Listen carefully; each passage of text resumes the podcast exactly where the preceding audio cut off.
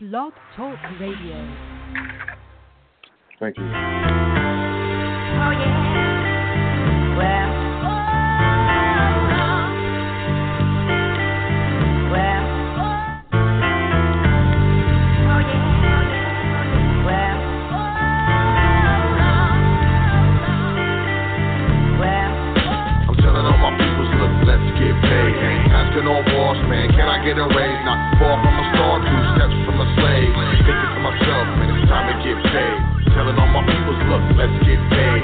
Asking no boss, man, can I get a raise? Not far from a star, two steps from a slave. Thinking to myself, man, it's time to get paid. They tell me, clever man, come on, you think too much. Where you been? I ain't heard you spit in months. Did you hang it up? Did you fall off the ball when you was in the clutch? Yeah, such and such, man. It's funny how when you out of sight, you be out of mind. How a good woman, friends, and money be hard to find. I've been on my hustle, stacking paper on the grind in Atlanta York, trying to build a shine. Real talk, these days it's hard to stay sober, switching time zones with a four hour layover. Fifth stop, hot bloodshot, red from the doja. I grind hard cause I can't flow in the soda. You can tell I'm told ya. You in the corporate office somewhere over there. If you with a Range Rover, is getting colder. And I ain't got time, man. I got a shine. Email me in October. I'm telling all my let's get paid. Asking no boss, man. Can I get a raise? Not far from a star, two steps from a slave. Thinking to myself, man, it's time to get paid. Telling all my peoples, look, let's get paid. Asking no boss, man. Can I get a raise? Not far from a star, two steps from a slave. Thinking to myself, man, it's time to get paid. About to die this broke life, tired of this reggae. Blunts don't smoke right, hot is my heyday. That don't sound right, shit don't act right, guap won't stack right. At least it don't stack like it used to. Let your brother kill himself, tell me what would you do? So now I'm trying to see my money buku. No time for felines acting all new school. I know what happens more than usual. Catch you when I scoop through to a stage near you. If not, grab two and come through. All will be on let money get crucial. I won't excuse my behavior, a lack thereof when it comes to the paper. Time to get buzzed and stacks on major. Let's do it, get done over here, player. I'm telling all my people, look, let's get paid. Asking no boss, man, can I get a raise? Not far from a star, two steps from a slave. Thinking to myself, man, it's time to get paid. Telling all my people, look, let's get paid. Asking no boss, man, can I get a raise? Not far from a star, two steps from a slave. Thinking to myself, man, it's time to get paid.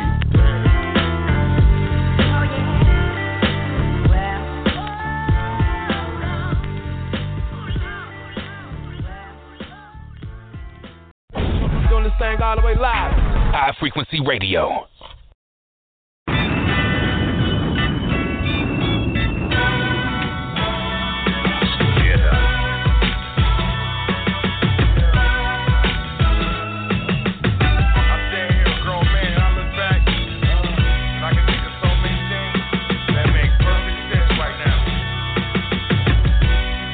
Yeah. Always thought that things would work out in the end, but friends are not friends and enemies are so close to me. I don't know who you supposed to be. So contemplate that before approaching me. Hey, fool, run that shit the fuck back, man. I'm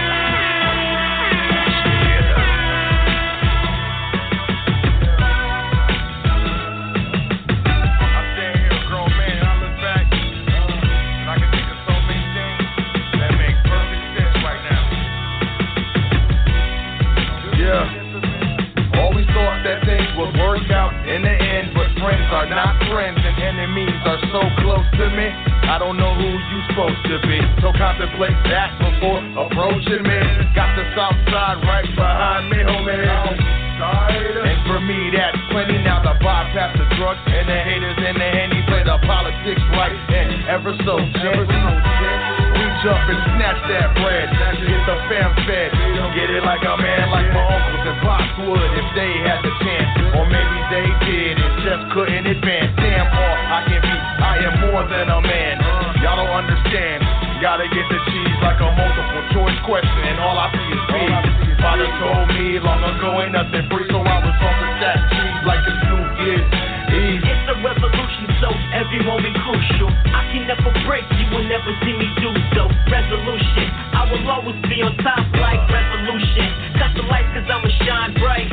Pump the music, baby, it's a revolution. Feel the music, baby, it's a resolution. Pump the music, baby, it's a revolution. Rain in the windshield, the wiper blades got me dazing off in outer space. Working out my next chest move a hole in the game to break through. In the meantime, I just grind and pay dues. Rhyme and stay true, rather die than shine shoes. Since I was knee high, I shine better than bruise the face and egos look much better than you. My flow is clever, fine, so I can never lose. And you know it won't stop till a brother talking shop in the office with a view and a 30 story drop and a pretty girl or two saying, man, we take your shoes, clever, welcome to the top.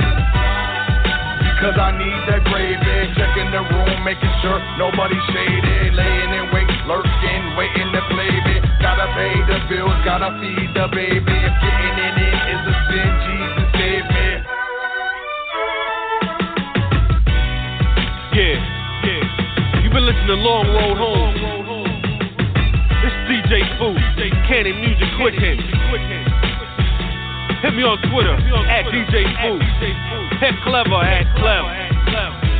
Shout out to my nigga Jay, Facility Studios. My nigga Lucci Lou. Young Money, Cash Money.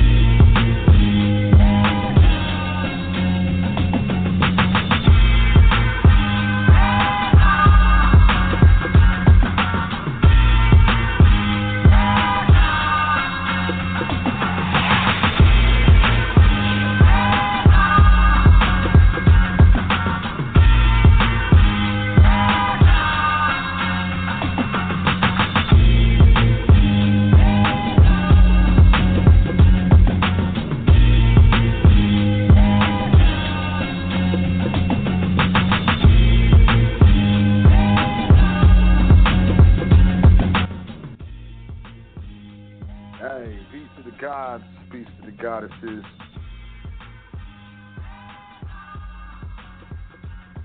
I'm about to get this mic check real quick, y'all. Make sure I'm coming in clear.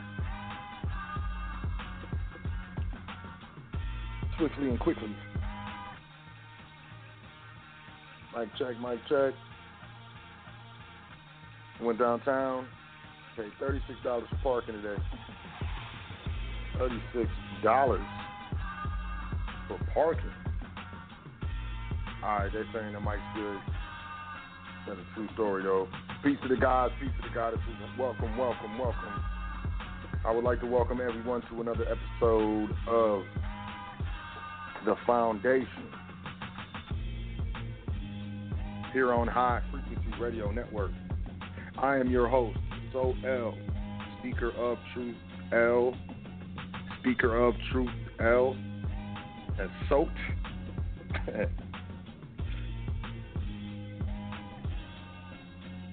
and I'd like to welcome you once again to another episode of The Foundation. I think it's going to be a great show. I mean, I was, you know, as I stayed studying, I ran across this document from the International Monetary Fund. If y'all know who that is, that's, you know, the, the, the central bank, one of the central banks of the central banks. You got the International Monetary Fund, or IMF. As well, you have the Bank of International Settlements, or the BIS. So you know, I be uh, you know doing my best to keep tabs and track on what's going on with you know the monetary policies because they affect all of us. They affect you know people I know, people, you know y'all, y'all, my family, everybody. You know, and just really what's going on. So I, you know, I'm very excited to get into this episode. But first and foremost, I want to give all thanks, praises, and honors to the Creator and the ancestors. Y'all know without them we would not be here. Welcome to the foundation where we understand incorrect information incorrectly applied can get you hurt. Correct information incorrectly applied can get you hurt. That's why we understand correct information correctly applied is one of the foundational pillars of economics. We are on in economics. I want to say peace, big up, and salute to Big Brother Yusuf L. High Frequency Radio Network.com. It's my guy EI, it's my fam. Big brother, you know, always holding it down. He's killing the YouTube game right now. Y'all should check out his YouTube channel, High Frequency, just murdering. You know, welcome to the foundation.com. Obviously, sign up for the email list. It's kicking. I see y'all. Instagram, Twitter. You can catch the Facebook page. You can book a consultation with yours truly, as well as you know make a donation, get your learn on. We got PDFs up there. All of that from one place. Welcome to the foundation. Dot com. I want to say, excuse me, peace to all the listeners, all live callers, anybody who's calling right now, as well as all live listeners. I want to say peace to all the internet listeners, everyone who's checked this out on podcast, checks out the foundation through, you know, the podcast app. People are sending them the MP3 files, or you know, you're checking out the archive. You're going to, you know, the site, the Blog Talk site, and finding the show, and you're listening to the archives. All of those add up. I see the numbers, which encourages me to continue to do the show. So I want to say peace to all of the listeners, as well as peace to all the trustees. Salute, definitely. I want to say peace to all those investing in their private education. And, you know, peace to, you know, anyone I have do business with in the private. I want to say peace to anyone who sent an, an email, who's made a donation. I appreciate the donations, y'all. Uh, anyone who sent well wishes, current events, you know, new information. All y'all want to say peace to y'all, man. Appreciate y'all. Anyone else who's otherwise added to the foundation. So, you know, I'm ready to get up in the show real quick. Uh, so let's jump into these current events. Do want to say y'all should pay attention to what's going on with the Supreme Court and these 3D printed guns. All right. The biggest thing, from my understanding, uh, you know, now I haven't done this in a while, but I am not a I am not a lawyer. I am not an attorney. I do not provide legal advice. The foundation is an educational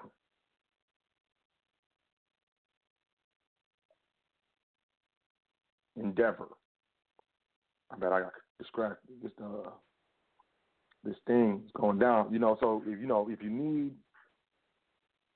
the assistance of a legal advisor or attorney or lawyer or something, please, you know, find someone who's competent. I'm none of those. I'm none of those. I would consider myself a private consultant specializing in corporate structure and wealth management. But I'm not an attorney. I'm not a lawyer. I do not practice law, execute law, because I am a trustee. Move forward. You need to look at these 3D printed guns. Supreme Court's being ruled, you know, blueprints, you, they got machine 3D printers. You can print a gun, man, like straight up. And I do want to point out, from what I understand, is whether however you feel like about guns, I'm just, you know, hey, I just put out information.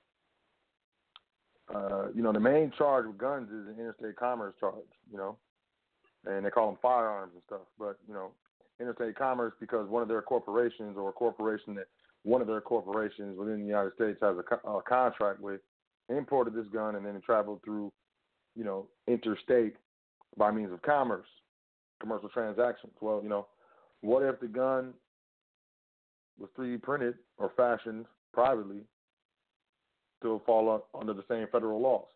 That's a good question. It's something to pay attention to. It definitely is. You know, um, with that being said, let's move forward. Um, this is Bloomberg. Yo, um, the Pope, Bloomberg.com. Y'all can check this out. Pope calls the derivatives market a ticking time bomb. Warren Buffett once called them financial weapons of mass destruction. Now, the Pope of all people is taking aim at derivatives. This is this is big. You know, this is something to pay attention to. You know, uh, poverty screams while wealth whispers. So we need to you know pay attention to these themes. In a sweeping critique of global finance released by the Vatican, this is last week. What's the date on here? May seventeenth. Oh man, I'm late. I'm super late. My bad, y'all. Still, it's news to me. In a sweeping critique of global finance released by the Vatican, the Holy See singled out derivatives, including credit default swaps, for particular scorn. A ticking time bomb, the Vatican, the Vatican called them. The unusual rebuke, derivatives rarely reach the level of religious doctrine. Wow. Is in keeping with Francis's skeptical view of unbridled or unbridled global capitalism. The market of CDS, in the wake of the economic crisis of 2007, was imposing enough to represent almost the equivalent of the GDP of the entire world. The spread of such a kind of contract without proper limits has encouraged the growth of finance chance and of gambling on the failure of others, which is unacceptable from the ethical point of view, the Vatican said in the, in the comment. It's crazy. The critique, I'm sorry, the critique echoes comments made by Buffett in 2003 when he criticized the unchecked expansion of the der- derivatives market. Francis has been a critic of Wall Street in the past. He has called for regulating speculative financial practices and reining in the absolute power of the financial system, which he said would bring more crises. The Vatican said that in certain areas of the derivatives markets, there's an ethical void which becomes more serious as these products are negotiated on the so called markets with less regulation and are exposed more to the markets regulated by chance, if not by fraud, and thus take away vital lifelines and investment to the real economy. Woo! Yo, that's the Pope. I don't know, you know. I'm not a Christian. So, you know, I don't know how Christians are taking that. I do know that in the Bible it says gold is God's money. So that's you know that's interesting. But you got you got the Pope from the Vatican, the Holy See, talking about these markets. Moving on, Reuters Nasdaq futures drop as Facebook tumbles. Uh, this is today for sure. San Francisco Nasdaq futures dropped, suggesting the technology-heavy Nasdaq compo- Composite Index would fall when trading opens uh, on Thursday morning. Oh my goodness. Let's see what happens tomorrow. After the bell, Facebook slumped 21% following its quarterly report, setting off a cascade of selling in technology and other high growth stocks on the NASDAQ, including Amazon, Netflix, and Alphabet. Uh, I don't know if y'all know, but Netflix, Amazon, and Microsoft are the three companies responsible for 70% of the S&P 500 gains year to date. So that would be 2018. So you got a narrow, um, narrow band of companies that are pushing 70% of the gains in the stock market.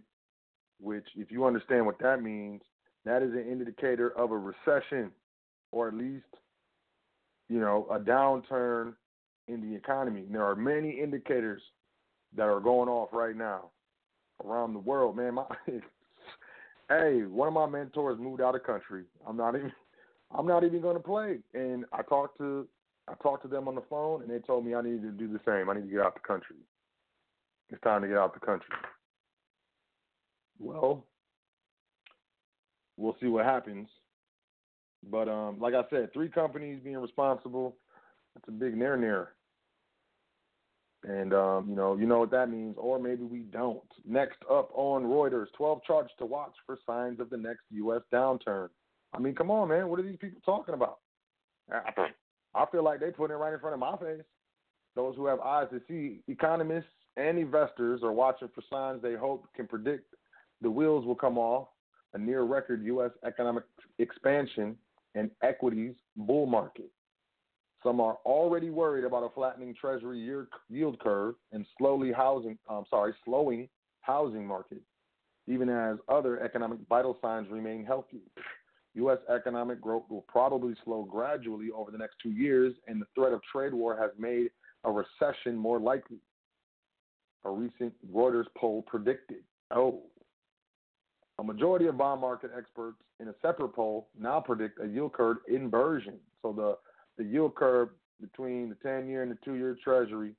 So it's going to be more advantageous to get a two year treasury because you're making more money than you would make on a 10 year treasury. So that's the inversion of the yield curve. Okay. I mean, they be saying this stuff. They, you know, I know these people are in finance. I'm in finance. I understand that, but I understand a lot of people don't understand this stuff. So basically, I'm gonna say it again. When they talk about the yield curve, it's the yield on the two-year Treasury note and the 10-year Treasury note. So the yield on the 10-year Treasury note is traditionally higher. Um, when the the yield flattens, it means that the amount that you're making in 10 years on a Treasury, United States Treasury bond, is about the same as what you're making on the two year. When it inverts, you're making more on the two year than you on a 10 year, and that is recession. Um, almost every client meeting includes a question about where the economy and markets sit in the cycle. JP Morgan head of cross asset fundamental strategy, John Normand, wrote in a recent research note the U.S. economy is a year away from surpassing the record 120 month 1991 to 2001 expansion, according to data from the National Bureau of Economic Research. The stock market bull run is also nearing a record. Bull markets are typically measured retroactively, but U.S. equities could hit their longest bull run in history on August 22nd, according to Standard & Poor. I mean, you know, so uh, what goes up must come down. The U.S. economy is late cycle but a recession is not imminent. A number of economists and strategists say. Yeah, okay. So I'm gonna move forward. Y'all can check that out. That's 12 charts to watch for the signs of the next U.S. downturn. That's on Reuters. That's how you say it. I figured it out, y'all. Actually, I got help, but it's called it's called Reuters. R E U T E R S. But who would have thought you pronounce it Reuters, like R O Y T E R S? But I got it finally. It took me, man, like years. Forbes.com. Why the S&P 500's next five years may be very rough. I mean, check out these headlines. It's crazy. There's ads popping up everywhere. If you are an S&P index fund investor, and so many investors are, if you got 401k, IRAs or something, you know, please believe you got some sort of uh, exposure to the Standard & Poor Index. That's what S&P stands for. Congrat- congratulations on a five-year run. Based on recent market history, you will want to strongly consider whether the next five years will return anywhere in the ballpark or even the right side of 0%. Here's why. In the chart above, there's a chart. You see what I would call modern market history, which began in the mid 1990s or around the time CNBC came on the air. That's when investing really started to go mainstream. Um, the spread between the yield of the 10 year and the two year government bonds, which has been declining steadily, I just told y'all what that is, in recent years. Next, the S&P 500 index, replete with its nine year, nearly uninterrupted bull market. And lastly, we have the annualized five year return of the same S&P 500. That is, at any point on the chart, you can see the average annual compounded rate of return for the S&P over the last five years. The current reading is 11.33%. So, like I said, congratulations if you're in the S&P index fund investor. But a closer look at the charts bring an ominous conclusion for those same S&P 500 investors, and it is due to that top part of the chart, in which the 10-year bond rate is getting dangerously close to dipping below the two year bond rate. Any concerns about the stock market turning down due to trade war fears, economic excess, or something not yet on the radar could cause money to flood into long term treasury bonds as a temporary safe haven. And with the Fed seemingly determined to continue raising shorter term interest rates to fight the threat of inflation, which really they, you know, they're raising those rates so when something happens they can lower them and try to stimulate the economy. Like, look, uh, look how cheap money is borrow some money. It's really cheap. The interest rates are less than they were two years ago. Well, you made them what they were two years ago. Let's not talk about that. Why don't you just borrow some money? Um, that? And the Fed seemingly determined to continue raising short-term interest rates to fight the threat of inflation and correct the excess monetary policy of the past decade. It is easy to see how the 10 to 2-year yield spread could go negative that typically means a recession is on the way. Now, I hope y'all peeping these headlines, man, because this isn't no joke. These are mainstream news um, articles. Forbes again. I'm moving forward, y'all. Signs point to trouble ahead for the Saudi economy. Well, how does that? I mean, don't they got all that bread? They got a lot of gold, and uh, oil. And let's see, Saudi Arabians in the midst of a centralized development plan to boost its lagging economy, led by the ambitious and still popular Crown Prince, Prince Mohammed bin Salman. Now, about two years into Vision 2030, we are starting to get some relevant economic news and numbers out of Saudi Arabia. Some is good, but most is not promising at all. First, the IMF. This is where we're going into on this show. You see, we're talking about the IMF. Y'all see where I'm going with this? The IMF reported that it expects Saudi Arabia's real GDP to increase to 1.9% in 2018. Even better, the IMF sees non-oil sectors of the Saudi economy growing by 2.3%, which is crucial for a country and economy desperately attempting to diversify for its long-term health. However, underneath the positive growth forecast numbers lie some concerning trends that could spell double trouble down the line for the Saudi economy. The IMF reported that Saudi banks are well capitalized and liquid, but it seems that wealthy Saudis are weary of investing in Saudi Arabia. The Financial Times reported that the private businesses, exactly those the government needs to invest in the diversification of Saudi Arabia, Arabia's non oil sectors, are not investing. Instead, they are sitting on their cash or attempting to furtively move it out of the kingdom. According to bankers interview, interviewed by the Financial Times, wealthy Saudis and private businesses are concerned that the government is monitoring their financial transactions and are taking steps to prevent these people from moving assets out of the country. Wealthy Saudis, princes, and businessmen alike must be taking precautions in case the economic or political fortunes of the country turn for the worse. This is not unprecedented in Saudi Arabia, but the trend indicates that there may be an entire class of pow- powerful Saudis questioning the future. So it's not just over here in America. In Saudi Arabia, please believe those banks are connected to these banks. And the Federal Reserve Bank is connected to the Bank of Japan. the, the Bank of Japan is connected to the, you know what I'm saying.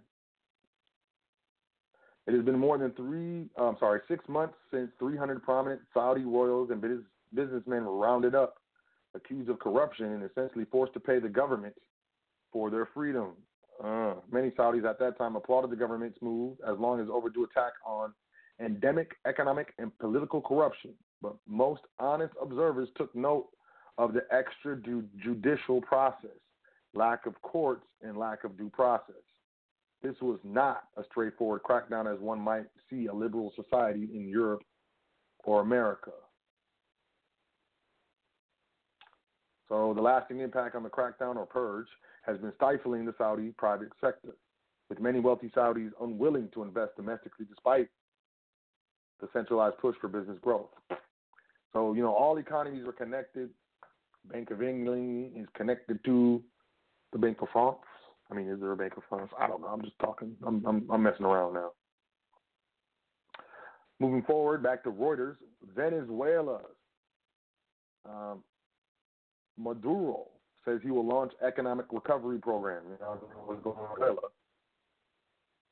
Says he's going to launch an economic recovery program for South America for the South American nation, which is struggling under hyperinflation and chronic shortages of food and medicine.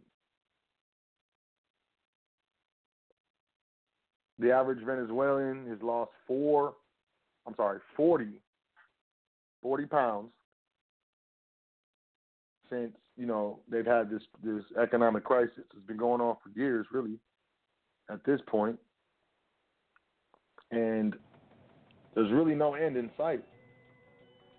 But we'll see what happens with this. You know, we've been watching this closely, Venezuela. We also watched we watched Greece closely, and I saw European so-called white people in line trying to get money out of ATMs because the banks were closed.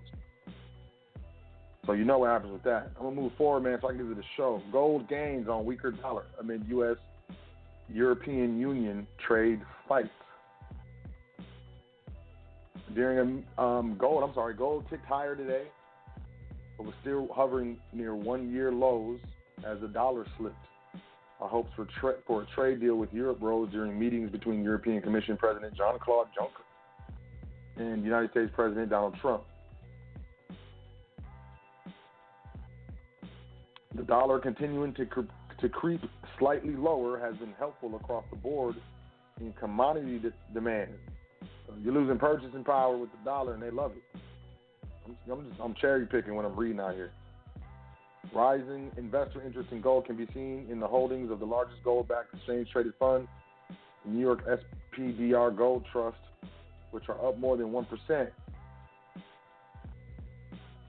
Uh, let's keep it moving. Last but not least, Euro little changed. Bitcoin is above 8,000 once again.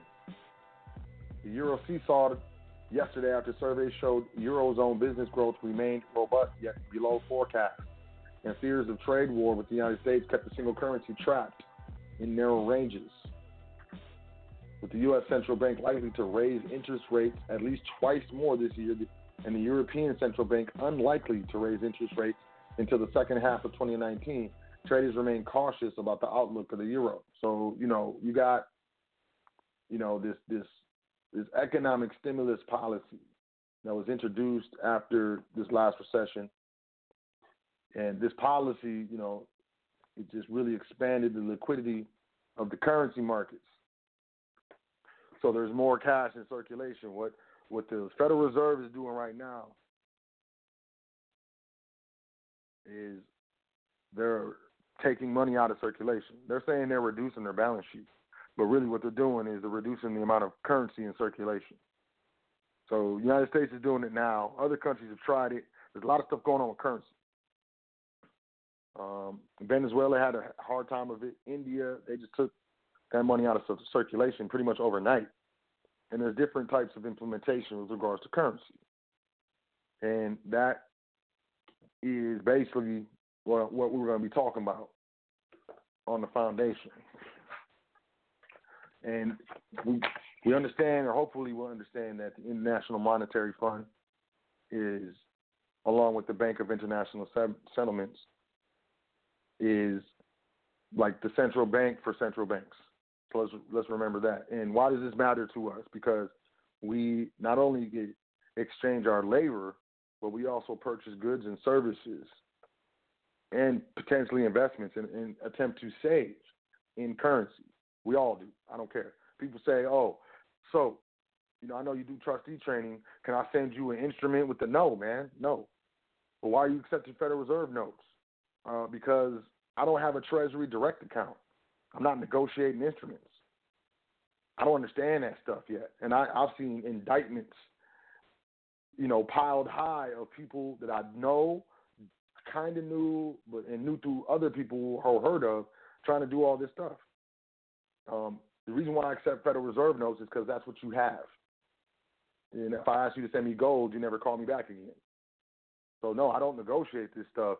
Um, I do accept Federal Reserve notes. We understand, you know, those in the private that it's used to service debt, and we in what we don't use to service debt, that's the surplus of the income that's denominated in this medium of exchange, this particular currency, and we understand that that currency is deflating. Some would say hyper deflating and losing value by the minute. So we're looking to exchange out of currency as soon as possible into tangible assets with any surplus in currency after facilitating debt and purchasing, you know, food. And you know, people say, "Oh, are debt? How is? Well, what about food? I consider food. If you go to the grocery store, that's still debt because you're technically when you go to the front counter with that cart full of stuff, you're in debt for how much they're gonna scan it and they're gonna ask for a bill. Try to run out the store with that cart without, you know, service, servicing that debt. But uh, I feel like I'm running out of time, so I'm gonna keep it moving. This is a pretty in-depth paper by the International Monetary Fund. It's called a working paper. It's um, WP hyphen 17 hyphen 71 or forward slash 17 forward slash 71 if you want to look it up. Anyone who is on the email list or sign up to the email list at welcome to the foundation.com, I will email you this paper. I'm going to send it out to the, all email subscribers tomorrow. Um, it's just like 20 some pages. It's nothing big, and they're, they're really speaking in pretty much plain English. And the reason why I be checking this stuff is because I, I like to know what they're doing. But I almost, you know, I almost fell when I saw this paper. And they're talking about the macroeconomics of decashing. Now, I went to school for, you know, business and marketing, and I took, you know, business school, you got to take a microeconomics class, a macroeconomics class, and a lot of other ones. So, you know, these types of classes, I understood it. I understand what macroeconomics is. Like mac- macroeconomics is the functions, the functioning the economic functioning of like let's say the United States um, as a whole, like the whole thing. Microeconomics are like the functioning of economics for like let's talk about Microsoft because you know that's within the whole. So those are microeconomics, you know, Microsoft and Google and how that economy within that specific business or those businesses function is kind of like a microcosm of the grand scale of the United States um, economy or the economics.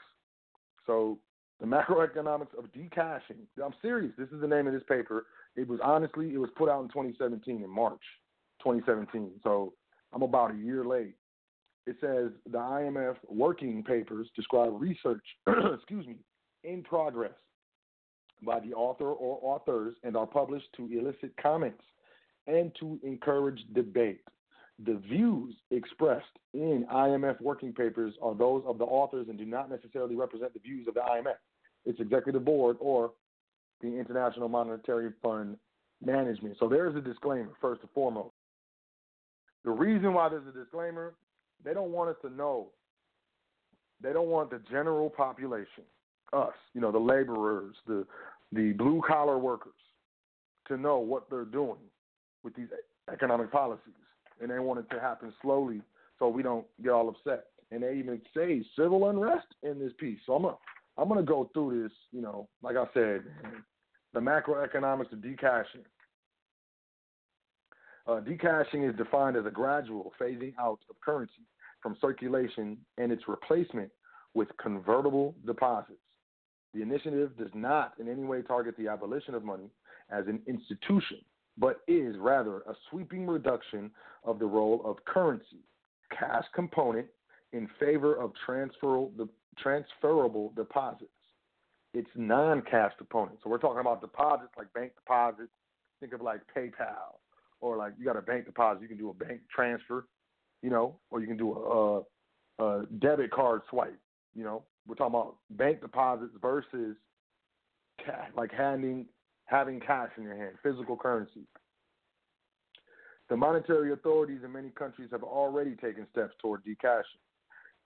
These steps include ab- abolishing large de- denomination bills, imposing ceilings on cash transactions, introducing declaration requirements on the carriage of cash in and out of the country. That happens here. Ten thousand dollars, you got to declare that in and out of the country. You don't, it's a felony. A lot of people think you can't walk around with ten thousand dollars in cash on you. You can, but you know, police might take it. You're gonna have to like produce a bill of sale or you know produce something to show them that it's yours. Otherwise, they got some seizure stuff. It's all civil. It's weird, but it is what it is. Um, reporting requirements for cash payments exceeding a specific amount, and even taxing cash transactions. The purpose of this paper is to, to suggest a simple framework for the analysis of the macroeconomics um, and the macroeconomic implications of decashing. Starting from traditional savings, investment, balance, the paper, de- the paper develops a four-sector macroeconomic framework, framework which allows for the tracing of key implications of decashing for any country. The macroeconomic framework is then disaggregated into real, fiscal, monetary, and external sectors of the national economy and the rest of the world. The paper is not meant to take a view in favor or against decashing in an ongoing debate. But man, they put a lot of reasons why this stuff is good. They go on to list the use of cash, um, different sectors of uh, paper currency, um, they say the use of cash differs substantially depending on the denomination. Low denomination banknotes are used mainly for small daily transaction, whereas high denomination banknotes represent the bulk of currency in circulation, but are not generally used for cash transactions. High denomination banknotes, although dominant um, in the cash turnover, mainly perform the monetary function of the store of value. Such banknotes talking about the United States, 50 to 100, the euro, 50 to 500, the Japanese, 5,000 to 10,000 yen, and the Swedish, 500 to 1,000. They represent 80 to 90 percent of the currency in circulation, though are rarely used in daily cash payments. For daily transactions, small denomination banknotes are most common means of payment. All right, we got that. Large denomination banknotes pose institutional risks. Check this out. First, they are an important vehicle for money laundering. The larger value of the banknote makes it easier to transport larger amounts of money. As an example, y'all know how much a million dollars weighs? 22 pounds. Whereas $1 million, I'm sorry, $1 million in $100 bills, 22 pounds. I learned that from a movie called uh, Haven. It's a cold movie. I liked it. It's old though. And $1 million in 5,000 euro notes weighs less than three pounds. Second, large denomination bank banknotes are more often forged. The U.S. Treasury considered reissuing its U.S. $500 banknote when the euro $500 banknotes began circulating. However, after the recognition that such banknote would fuel worldwide criminals, it was decided not to pursue this option. Uh, they talk about how cashless transactions have been across the, the world. The Federal Reserve estimates that in 2016, cashless transactions, like you know stuff with debit cards and your phone and stuff, amounted to 617 billion dollars. That's in 2016 from only $60 billion in 2017. That's crazy. That's over $500 billion extra in 10 years. In 2015, cash transaction made barely 2% of the value of all payments. Um, they talk this that's made in Sweden. Let me get to this juicy stuff because there's a lot of this stuff in here. The authorities of many countries have already taken the initial steps to limit cash transactions.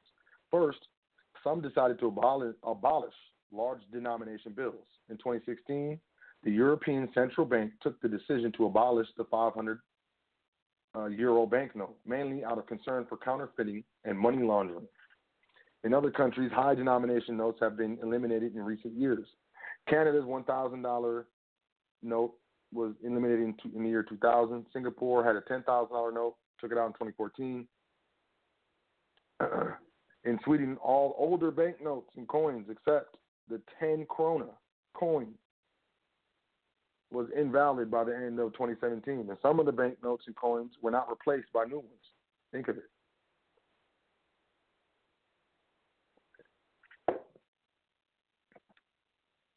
calls to scrap the United States $100, $100 bill, the most widely used currency note in the world, have been heard in, in the United States. Second, authorities in some countries have introduced restrictions on cash payments. This is important. Um, they're currently placed in 12 28 European Union, Union member states or countries. Um, in Israel, a special committee recommended a three phase plan to restrict the use of cash, limit the use of checks as a mean of payment in exchange for cash, and promote the use of electronic means of payment. Any violation of these limits would be criminal offense. Third, the reporting and declaration requirement on carrying cash has been in place in many countries.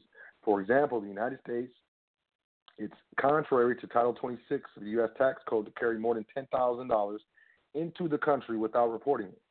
A similar requirement is now in place in the European Union. The private sector also seems to prefer to do away with cash. I don't like the sound of that.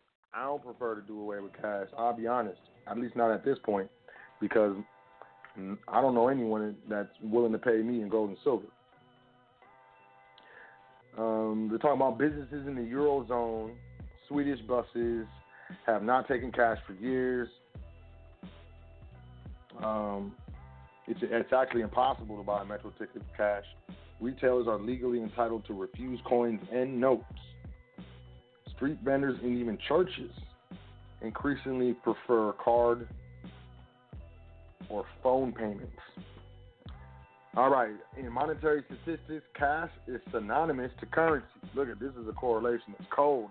I really like whoever you know the guy that wrote this was you know he's obviously very smart and he's a very learned man because I like how he breaks this down right here. In the strict sense, currency refers to notes and coins, which are financial instruments. Y'all pick that up? Currency and coins, notes, they're financial instruments of fixed nominal values issued or authorized by central banks or governments. Domestic currency is given the status of legal tender by the Constitution or other relevant law, which generally requires its mandatory acceptance in the country. The value and credibility of a currency depend on the ability of the state to support it. Even though this is not the case in all countries, for instance, the Indian rupee is legal tender in Nepal and Bhutan, in addition to its own domestic currency and that's just because they accept it. Currency in circulation is the amount of currency outside the central bank, held by all residents and non-residents. Currency is a part of money. Money, money, money, money is a broader concept than currency. In addition to notes and coins, money also includes certain types of assets or instruments that are readily convertible into such banknotes and coins. For example, transferable deposits. They love this stuff and short term deposits. Money is issued generally by central banks. The issuance of money can take the forms of increasing the commercial bank's deposits at the central bank or transporting of currency to the vaults of commercial banks.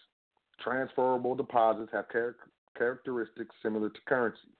Transferable deposits are exchangeable for currency on demand at par without penalty or restriction and directly usable for making payments to third parties by check, draft, order, direct debit, credit, or other direct payment facility. Check this out. The amount of currency placed into circulation, relative to deposits is determined by what? By demand for currency. Currency demand is determined by banks by the bank's clients who establish the amount they would like to have in the form of deposits and cash. the central bank places currency into circulation when it transports the currency to a commercial bank. to account for this transaction in this balance sheet, the central bank reduces the transferable deposit of the commercial bank and increases currency in circulation.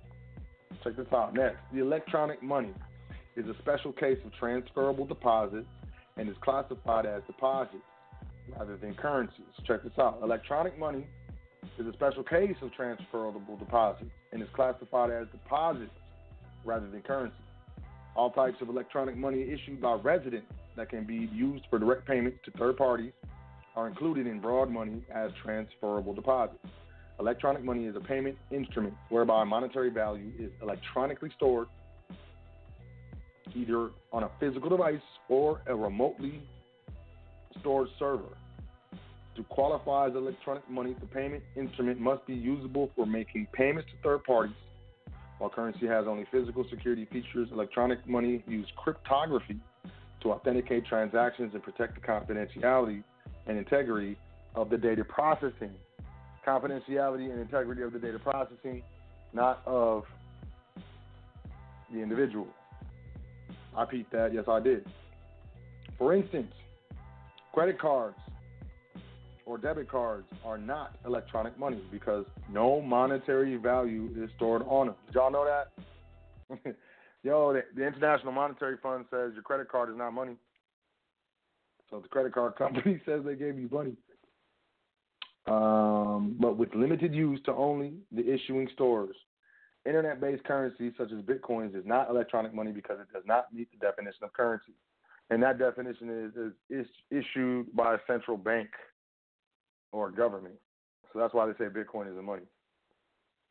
It's also not widely accepted as a medium of exchange. That was in 2017. I don't think that's uh, true any longer. Therefore, currency and transferable deposits are very similar and both meet the definition of broad money.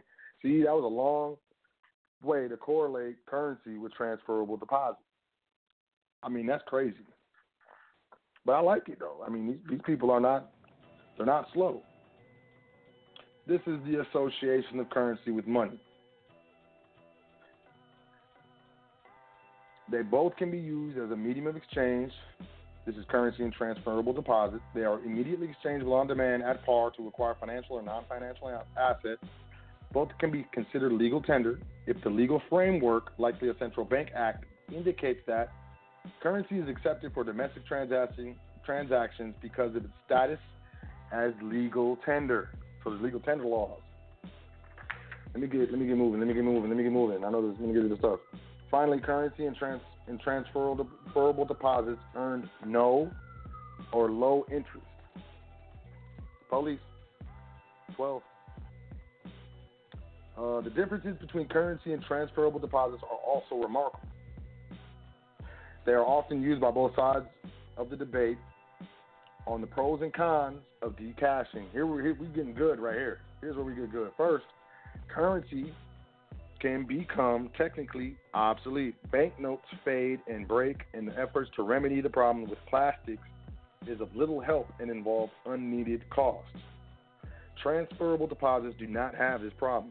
Second, payments with currency are anonymous, which makes them popular a vehicle for abuse, tax avoidance, terrorism financing, and money laundering the demonizing currency. Transferable deposits are personified and generally personified means um, it comes from a specific person and they can track it. And generally cannot be used for these purposes. Third, currency is prone to counter- counterfeiting at times on a large scale. Transferable deposits are not. Fourth, currency is often perceived as a means to pervert, preserve privacy. This is where this thing starts getting good, man. Economic operators generally are not interested in the history of currency of their transaction. So, like, if you give me five dollars, I don't really care where it's been. I just know it's five dollars. Also, the individual right to privacy is usually enshrined in laws, and transferable deposits store each step of the payment history, which can be viewed as a threat to privacy. Transferable deposits lead to full transparency, at least to issuing to the issuing bank, and a complete record of the transaction, which, in virtue of law, can be used by tax and law enforcement authorities. Economic agents in any economy can be divided into subdivided into five sectors: households, that's us; enterprises, that's me; financial intermediaries, mm, the government, and the rest of the world. All of them are linked by accounting identities. In a simplified form, the linkages can be presented um, when used with transferable deposits versus with actual cash. Page mile. Let's keep it moving. This is, I mean, they about to they about to take away the cash. How does decashing enter into the simple framework? In the real sector, decashing would directly influence private consumption and private investment, generally by shifting the means of payments from paper currency to electronic means. The impact on the expenditure side will mainly will be mainly through reduced and even eliminated currency printing transaction costs. That's on the public side. That's where they benefit. Where do we benefit? Monetary effects. The initial macroeconomic impulse of decashing would originate from a drop in demand for currency. This is what they're trying to say. But moving forward, they say decashing may help the transmission mechanism of monetary policy. Look, and they put it right in front of us. In principle, the transmission of monetary impulses from the policy rate may become easier as all rates, money market, interbank, bank deposit, and lending may react faster to the changes in policy rate as economic agents would have fewer non-interest bearing assets in the form of saved currency. In particular, the negative interest rate policy becomes a feasible option for monetary policy if savings in physical currency are discouraged and substantially reduced. With decashing, most money would be stored in a banking system and therefore would be easily affected by negative rates, which would encourage consumer spending. You open your bank account, there's you know five thousand dollars in it. You check your bank account the next day, there's four thousand nine hundred dollars in it. You didn't buy nothing. There was no payment that went through it, no automatic debit, nothing. That's due to the negative interest rate. They're charging you to store the cash in the bank. So they're looking for you not to store the cash in your bank so you can take the money out of the bank and put it into the economy to facilitate commerce, which is a, a public benefit. Private benefit would be you know, some real means of saving. And let me be clear saving in fiat currency only preserves the principle. We understand what principle is. If it's $100, if you save $100, you pull it out, it's still $100. But it does not preserve the purchasing power. So $100 10 years ago, a basket of goods that cost $100 10 years ago today cost a little over $150. Same bananas, same milk, same eggs, same everything, but it costs more Federal Reserve notes to purchase these goods today than it did 10 years ago due to inflation on the currency, which they push they push in front of our face. They're looking to encourage consumer spending in a downturn economy when people aren't trying to spend. Moreover, currency has not been an efficient instrument for monetary policy, as most countries' currency is neither the largest part of money supply nor an efficient mechanism for, for providing liquidity. The amount of currency in circulation has no impact on inflation. you hear that? They're trying to tell you, even though there's a bunch, a whole bunch of dollars in circulation, it has no impact on inflation, and there are no quantitative limits on banknote issuing, issuance of the central banks, which also suggests suggests that currency has largely lost its role in monetary policy, in particular in developed countries. Please understand how they're saying that currency has lost its role in monetary policy. So this is from the standpoint of the banks, the central banks, so on and so forth. They're not talk, speaking from the standpoint of, you know, us. Let's just talk about that. Peep this out. The amount, I'm sorry, I already said, the opposite scenario is also possible. In particular, in developing countries with large, with a large share of currency in money, where currency may have an impact on inflation. Even a small negative interest rate would likely result in a sudden jump in demand for cash, both during and after the period of negative interest rates. So they're looking to impose some sort of negative interest rates, and they're not trying to, uh, you know, allow you to alleviate the effect of those negative interest rates on your family because you won't be able to go from bank bank deposit to cash. You can't withdraw your money out of the bank and hold it in cash because there will be no cash. In this scenario, negative interest rates policies might be feasible only if cash and prepaid debit cards were eliminated. But even then, they would be highly controversial. Also, with negative interest rates, agents could move into other assets for storing value if domestic interest rates are largely negative. They're talking about other countries' currencies. So, you know, maybe you can purchase other currencies. If you're in a cashless society, I doubt your country is going to allow you to purchase another country's currency and avoid their negative interest rates. It's not going to happen. Try it. After decashing, the banking system laden with fresh deposits would be able to boost lending. In countries where depositor base is weak, decashing would increase deposits as economic agents convert their currency holdings into convertible and other types of deposits with the banking system. Availability of deposits should, in principle, help reduce, reduce the lending interest rate and make credit more affordable. That's in principle. Therefore, increasing borrowing and contributing to growth. So the average American has less than one thousand dollars in savings. You know. So they're looking to make money off interest, so they're looking to increase borrowing and um, other types of interest bearing types activities. Clearly, decashing is not the only instru- instrument to lower the interest rates. Decashing is not the only instrument to lower interest rates. Remember that when they start throwing this stuff at us. Central banks can lower interest rates whenever they consider it desirable, as long as the zero lower bound is not binding. And ever, when the zero bound is binding, banks would have excess liquidity. Banks' credit is also constrained by capital requirements and sound lending considerations.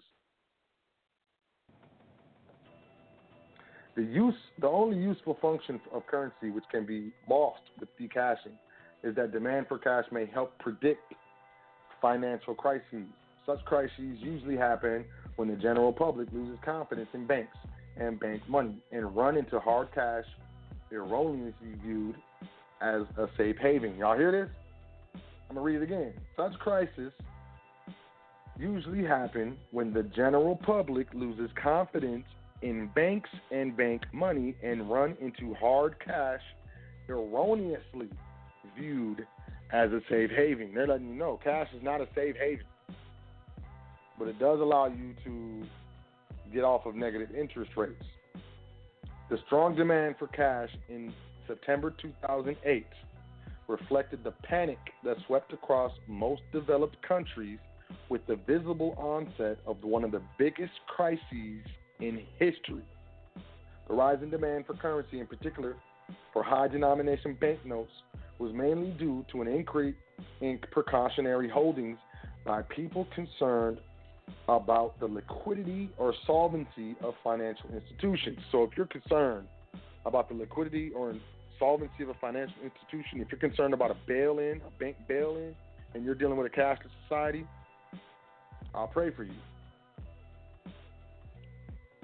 However, it is not entirely clear whether decashing would eliminate the ability to see, to see early warning signs. Basically, they're saying even though keeping a current a cash uh, currency in circulation helps us be able to tell when there's a recession or some sort of sort of economic crisis about to happen.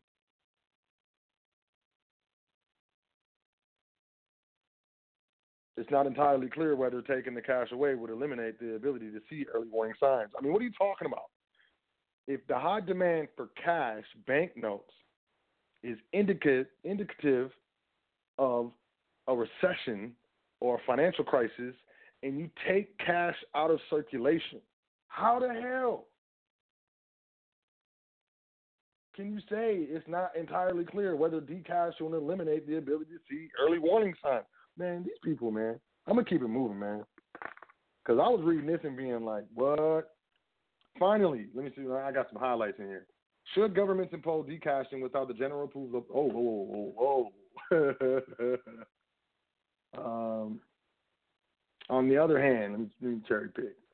Decashing may have negative repercussions for private sector growth, as a substantial part of private investment, house construction, remodeling, and extensions, especially those financed by remittances, remittances, is settled in cash.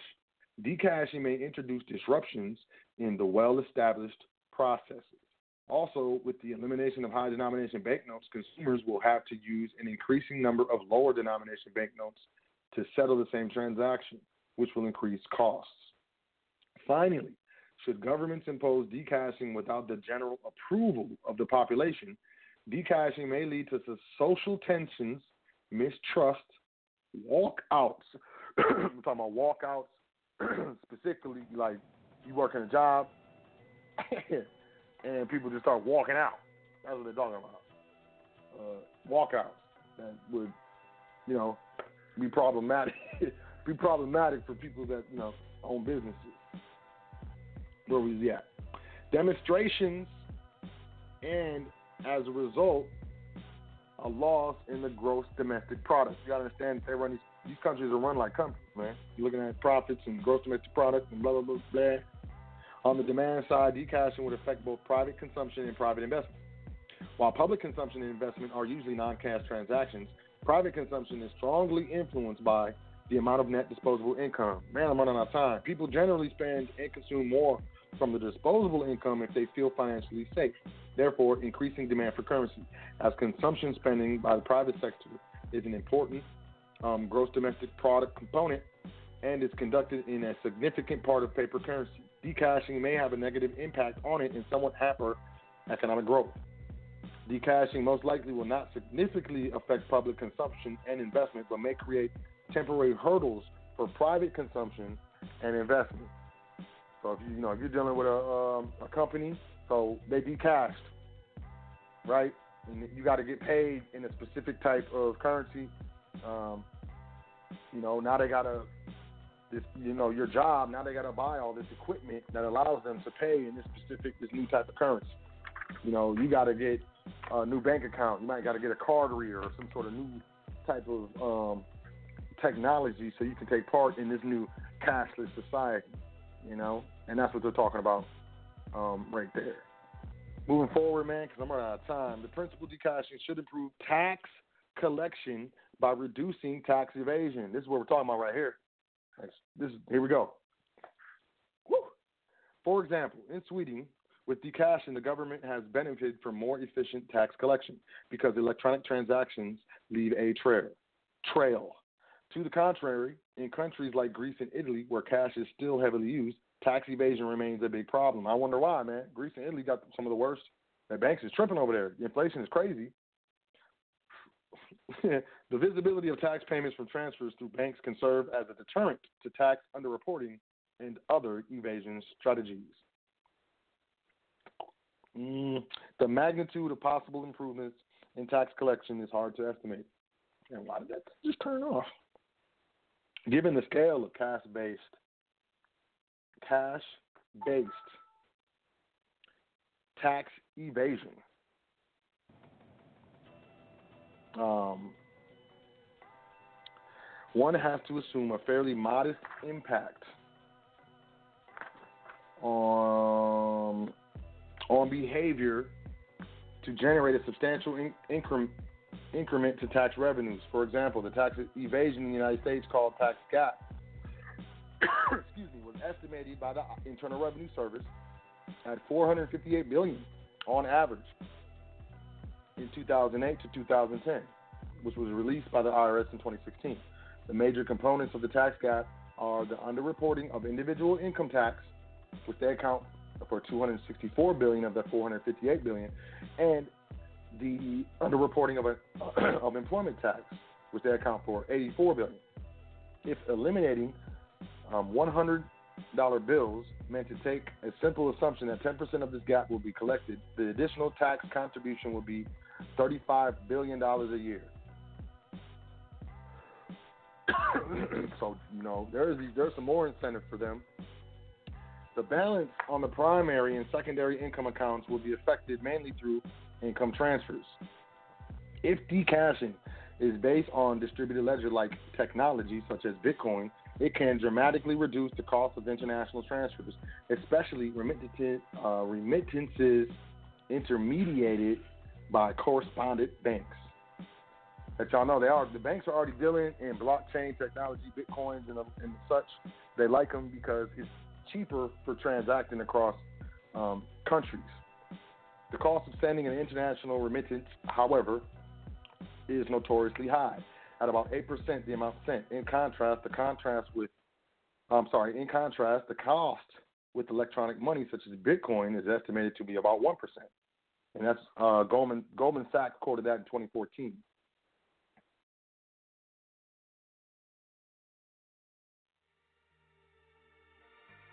Finally, decashing may reduce a very profitable impact on the balance sheet of payments of certain countries from the international circulation of national currency. Check that out. Okay, so here we go. We going we about to get into the to the you know what I what I was excited I mean to get into, which is the last two pages. Decashing may lead to increased financial inclusiveness. By construction, a shift from currency to transferable deposits would require people to have at least debit accounts with banks Small businesses that would accept bank money would increase their profits, as most people would have easily accessible and reliable means of payments in the form at least of debit cards and potentially telepayments. Decashing should help reduce illegal migration. With less currency in circulation, employers that attract illegal immigration by cash payment would have fewer options to pay for their services off the books. Talking about it making it harder to pay coyotes to get, you know, people across the border, all types of stuff. This is incentivized, especially if you're, you know, looking at the current Republican Party in the United States. Uh, however, social implications of decashing can be substantial. Carrying cash is a human right. Uh, yo, peep this, and yo, I gotta, uh, I gotta just point this out because I almost couldn't believe that they wrote this. That they wrote this. The International Monetary Fund wrote this in this paper, man. And that's why they put the disclaimer on the front. But they printed it and put it on their site. Okay, because that's where I got it. Carrying cash is a human right and is written into constitutions, which therefore have to be changed. Man, I don't know how you feel about that. Social conventions may also be disrupted as decashing may be viewed as a violation of fundamental rights, including freedom of contract and freedom of ownership. While convertible deposits cannot be stolen in a conventional robbery, they can be hacked. There are obviously concerns as the cases of electronic fraud have more than doubled in the past decade. Take that into consideration. They talking about constitutions need to be changed. I'm gonna read that again. However, social implications of decashing can be substantial. You heard? So they understand this. And this is, you know, why I feel like, I don't know if you've noticed, but they putting, if, if your bank doesn't have that thick bulletproof glass in front of the tellers, it will have it really soon. And if you haven't noticed now, you will notice in the future. I mean, this stuff is coming. Carrying cash is a human right and is written into constitutions, which therefore have to be changed. Social conventions may also be disrupted as decashing may be viewed as a violation of fundamental rights, including freedom of contract and freedom of ownership.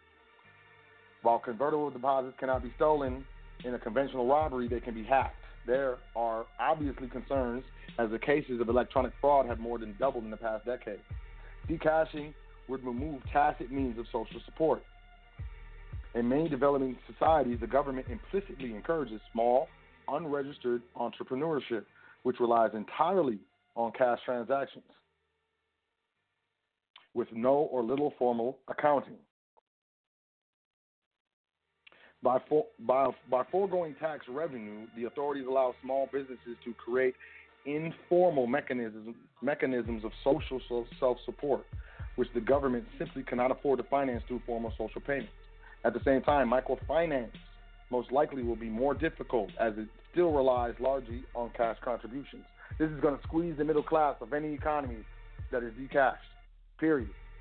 Microfinances, we're talking about small business loans, short term business loans, venture capitalists, all types of stuff. A lot of stuff that a lot of us use to get out of the hole.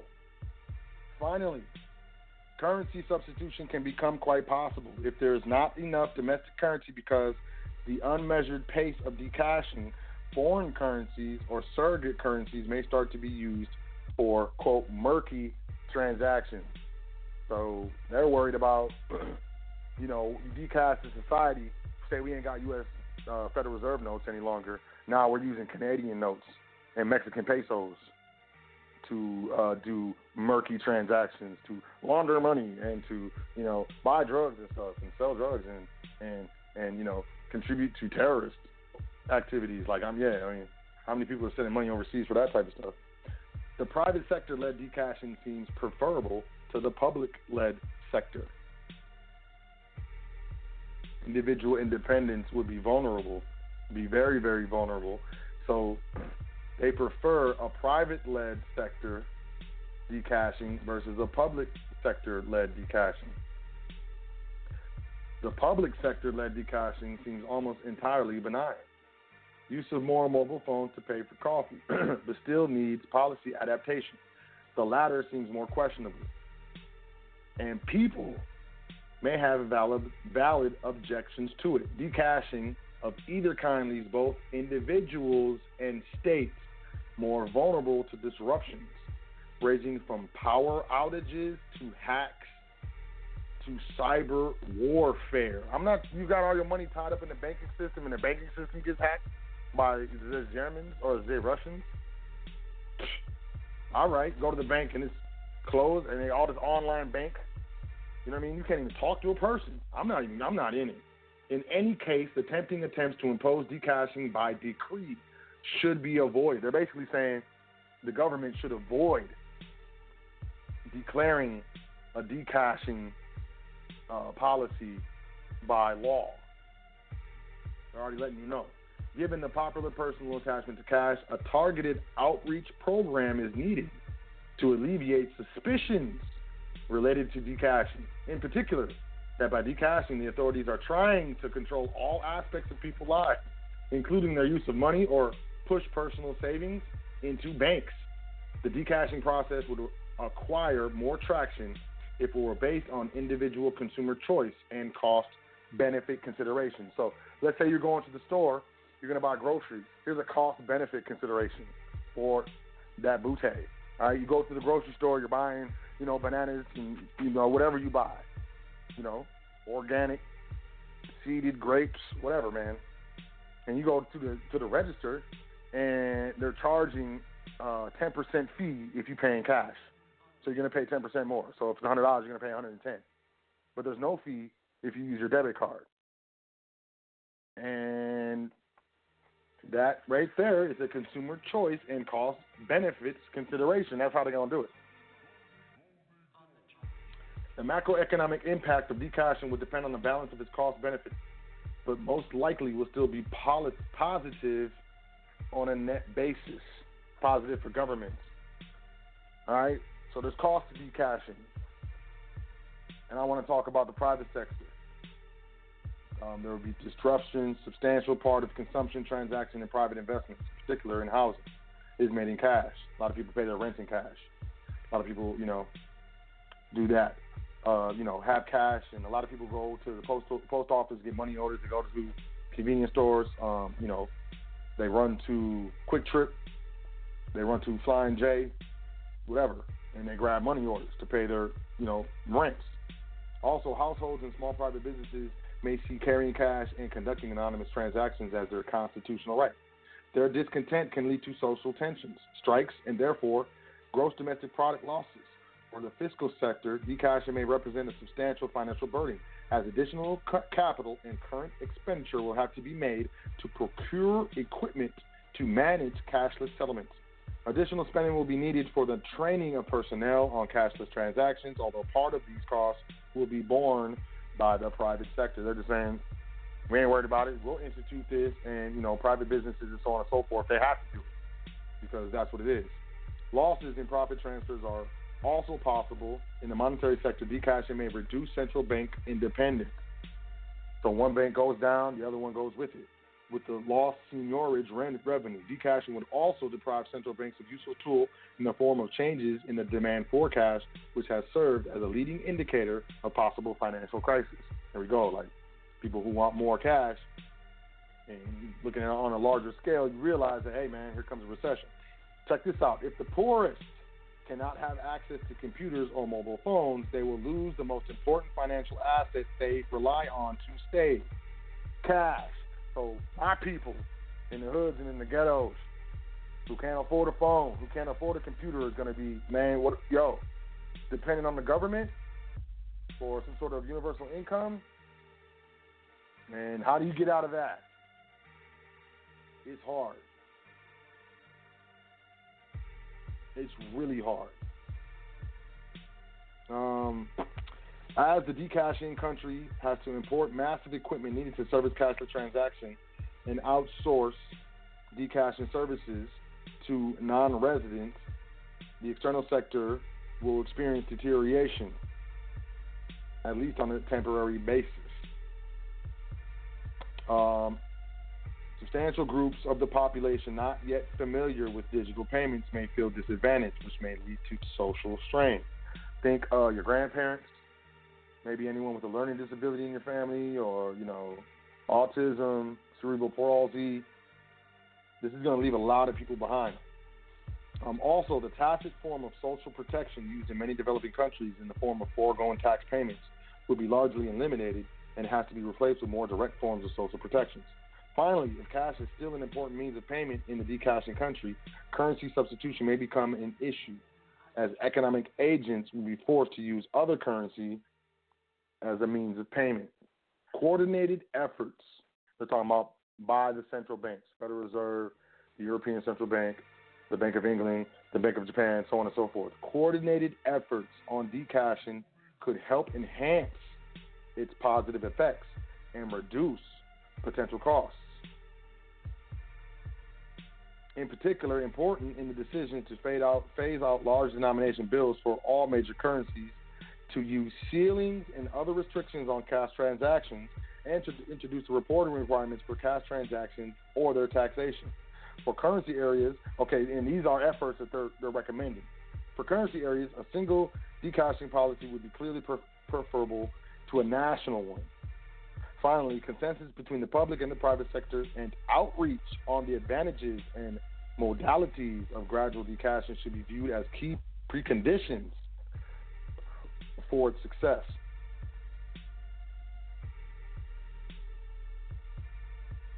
So we're already seeing that. Um, I know, I know Wells Fargo, a lot of these banks, they're putting restrictions on deposits. You got, if you're doing a certain amount of a deposit in an account, they're going to ask for ID, even if you're not a signer on the account. Um, Uh, they restrict uh, deposits, cash deposits over a certain denomination. And you know these these procedures and these policies are slowly being in, implemented. What is the big picture? The big picture is we have to look at um, negative interest rates. If there's no cash and you have to have your money denominated in a bank account, there can be an imposition of negative interest rates, which was going to force you to purchase things. If you don't know how to hold wealth in tangible asset form, you're going to purchase yourself into poverty. If you don't purchase things, you're going to save yourself into poverty. This is how this financial system is set up right now due to how they inflate the currency. But this way is going to be substantially different. if your all your cash, all your savings is in these types of accounts, you're going to be subject to hacks. If decashing is implemented, um, our loved ones, our elderly, are disabled. Um, our brothers and sisters who was in prison for 10, 20 years who get out and don't know how to work a gas pump are going to be left behind with regards to this new monetary policy. Um, they talk about social unrest, they talk about walkouts and strikes and stuff like that, and basically look for a coordinated effort between all these banks to restrict the use and transaction of cash. Because here it comes. And it's going to be great because they have um, laws with regards to bail ins, because they already did a bailout in the last session. Now they're going to do a bail in. You're going to check your deposit, and there ain't going to be nothing in there. Or there's going to be 60% less. And they'll be like, oh, we had to bail in, and, you know, the bank's almost went under, blah, blah, blah, blah. And this is what needed to happen. And, you know, these policies are beneficial to the public, but they are detrimental to the private. Real quick, we got 45 seconds left in the broadcast, 42. Calling number 424-222-5250. I will be going over. I don't know how much. If you're listening online, you will be cut off. If you're checking this on the archive, continue. So it's definitely something to think about. You know, they want to talk about terrorists, terrorism and stuff. You know, even even private, as my family transitioned to you know doing business privately through trust. You know, my children have trust accounts. It's it's kind of um, difficult. It's not as easy as it was. You know, before I was private, when you know, before I was private, when I was public, I was, you know, my children, anybody needed money, I would just hand them cash. Whereas, you know, as I've gone private, there's less and less use of cash. You know, so it becomes more and more restricted due to the the nature of the transactions. You know, it's business to business, and you know, as a trustee, have to substantiate these transactions. So, you know, doing business outside of cash is beneficial and it's easier for the administration, the proper administration of, you know, my private estate. But, you know, there is a problem. It's you know, it's harder, you know, if the bank isn't open and you gotta do a transfer and say, you know, your loved one or one of your children are going out for the night, you don't want them to take the card or the debit card. You want, you know, transfer the money through the bank, the bank account, or, you know, wait until tomorrow. Uh, if there's maintenance, site maintenance on your bank where you transact, or you know they got some sort of you know hack, or you know who knows, you're not going to have access to your to your money, to your you know your cards aren't going to work. Get to where the cards don't work, and then we'll pretty much do anything to survive. We don't have any savings. We don't have any cash.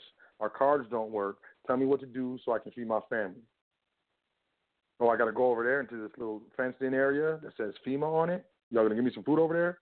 All right, and I and I I escort my entire family into this damn fenced-in area and subject to whatever they want to do. Because why? Because I'm at their mercy. I have no money. I have no monetary value. and this this is happening through you know they're nudging. It's being pushed forward ever so slightly and ever so slowly to achieve you know an overall goal. And that goal is to gain 100% control over our lives. Bottom line, what what else is it? They're going to increase revenues. A cashless society increase revenues through taxation of the government. They're going to impose a tax requirement, and then you're gonna and they're gonna take the money out of your account, and then you're gonna have to fight to get it back. Basically, uh, guilty until proven innocent.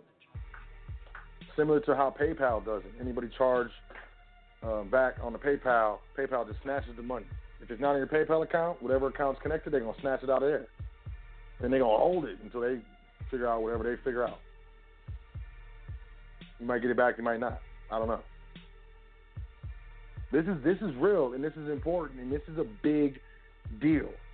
And you know, I got something in the mail. You know, for your security, any, any deposit over two hundred fifty dollars at Wells Fargo will not require an identification. I'm telling you. You know, I got I got trustees who remember just last year where they were dropping thousands and thousands of dollars in trust accounts in cash just with a deposit slip. Now you can't even do that anymore. The restrictions are here. It's happening. The trade war is here. It's happening. Um, currency war is here. It's happening. The recession is here. It's happening. It's already evident in the credit markets. It's already evident by um, 70% of the stock gains are happening by companies. It's already evident by the only stocks that are being bought right now is by institutions, corporations buying their stock back, which is was illegal. It used to be illegal. The SEC, they changed the rules. But the smart money is out. The smart money is dipping out of the stock markets. And you can't really tell because corporations are buying their own stock back. They got repurchasing programs and stuff. And it is what it is, you know. I, I mean, I could talk forever. The bottom line is this does affect us. It's very important that we understand the implications of this. Um, this stuff is not a game. And, you know, I trust that you know, y'all are picking up what I'm putting down. So I'm I'm gonna take it to the phone phone lines here, and I'm gonna, I'm gonna close out because you know. I hope y'all got this. You know, download it, rewind it, listen to this over and over again. You know, sign up for the email list. Welcome to the foundation.com if you haven't already, so you can get this paper. Otherwise, you can do a search for it on, on your own. Um, you can, you know, definitely verify all the information that I've gone over in this entire broadcast and check it out for yourself. You know, understand what the International Monetary Fund, Fund is. Understand what the Bank of International Settlements is. Understand how this happens when you have, you know, central banks that are interconnected through international finance and contracts. So you have international bodies that deal with these types of transactions and banks and so on and so forth. And, you know, they dictate the central banks, and this stuff trickles down to you know your local bank and the policies thereof. So be on the lookout. Be aware. It's coming. It's happening right now. Please pay attention. If you don't understand what I'm talking about, email me admin at welcometothefoundation.com. Um, I'll explain a little more. You can go to welcometothefoundation.com, book a consultation if you like, make a donation if you, are feeling what I'm talking about. I very much appreciate those donations, man. I really do. It helps a lot. Uh, you know. But with that being said, like I said, um, this is not a game. It's not a game, and you know, all of us are accepting Federal Reserve notes, cash, as a, a means of payment for the exchange of our labor. So this affects all of us. A lot of us have maybe have savings accounts. A lot of us may have retirement accounts and the like that are denominated in currency, denominated in U.S. dollars and so on and so forth. So this is important to you. This affects you. Uh, this affects everybody, and you know that needs to be that needs to be known. And we need to understand not only what we're looking at, but also what to do. So I'm gonna go to the phone lines, y'all. Four two four. Never mind. Too late. You want? You got anything? Just press one on your keypad if you're not familiar. I'm gonna go to two one six area code. Two one six two three six nine. Two one six two three six nine. Peace. Which name are you calling from? 216. You might be muted. Check your mute button. 2369216. Our let's go to. Uh, I think Sister Yvette on here. Let's go to Sister Yvette. Peace, Sister. How you doing? Peace, Brother Sot El. Peace, Kings and Queens community. Brother Sot El. I believe our people really need to understand it's getting critical out here. And I've been saying it for a minute, ever since early last year. When they made the FEMA camps, the FEMA camps weren't for the immigrants. That was the testing grounds for our people. When they started the chips under the skin, the mark of the beast, that wasn't for the testees. That was for us. Now, if y'all sisters and brothers ain't caught it, I'm going to give you another kicker. You see these so called self driving automated cars and our FEMA camp owners, Walmart, we're trying to get these tractor trailers to be self driving, self manual. However, those tractor trailers are for us because they're going to be loading us up. So I'm going to tell you something, community. If you can't hear, you're going to feel. Another thing with these banks, and I'm to put some of these banks on blast. Yes, Wells Fargo does have a limit to how much you put in daily. Chase Bank is the biggest one at the top of the list. You can only do six transactions a month. Anything else over that, they charge you $5 for each transaction. They will not allow you to put past a certain amount daily. And once you hit six transactions, that's a wrap until the following month. Yes, they are limiting how much money we put away. So, my brothers and my sisters, you need to get some tangible assets. And it is not those fake Federal Reserve notes that can burn, disappear, get lost, have no value or whatever. You better start getting some precious metals and you better start stacking them. And another thing about that, be careful because they have a limit on those now. So, community, wake up because it's real. Because you can't wear all these name brands, designers, all this fancy gear in the camps that they getting ready to put us in. Wake up, community, because it's real now. They are not playing with us. They had enough. For y'all who are not reading contracts and understanding what this government is getting ready to do, if you can't hear, you're going to feel. My brother in the private on Sunday, be blessed. Peace, community. you, Peace, kings and queens. Thank you very much. Always coming in. Yep, these banks are tripping. I saw this European dude on YouTube trying to pay his uh, mortgage with cash. Yo, they called the police on that dude. He was mad, man. Yo, and that's the thing. When he, when, when I'm convinced when these Europeans, like middle class and low class Europeans, find out what's going on, man, it's gonna go down. It's gonna go. It's gonna get ugly. Like y'all know what I'm talking about. Anybody who's ever been around like a European dude when he's drunk or been around some of these people, you know, especially the, the country Europeans, man, it's gonna go down. It makes me wonder. Like, I'm not even gonna say it. I'm not even gonna say it because, man, I ain't gonna say it. All I'm saying is, yo, this stuff is happening. Bottom line is, there's over sixty trillion dollars of debt in the United States. I don't care what the Fed is talking about. I don't care what the, what the government is talking about because they don't include certain things. If you include mortgages, government debt, T-bonds and stuff, corporate debt, student loan debt, which the government counts as a positive on their books, and credit card debt, it's over sixty trillion dollars. I mean, something's got to happen. If you understand market, you understand currency, you understand this stuff, man. Look, it's gonna happen. These fools are talking about two to three years. I don't think it's gonna take that long. Um, a lot of people are talking about next year. Might not take that long either. Uh, I know it's already happening. We're already slipping down the slope, and it is what it is. I'm trying, man. Look,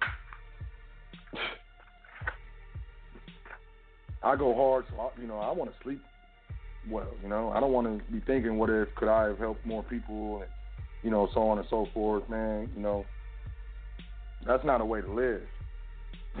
this stuff is serious. Next caller, who we got?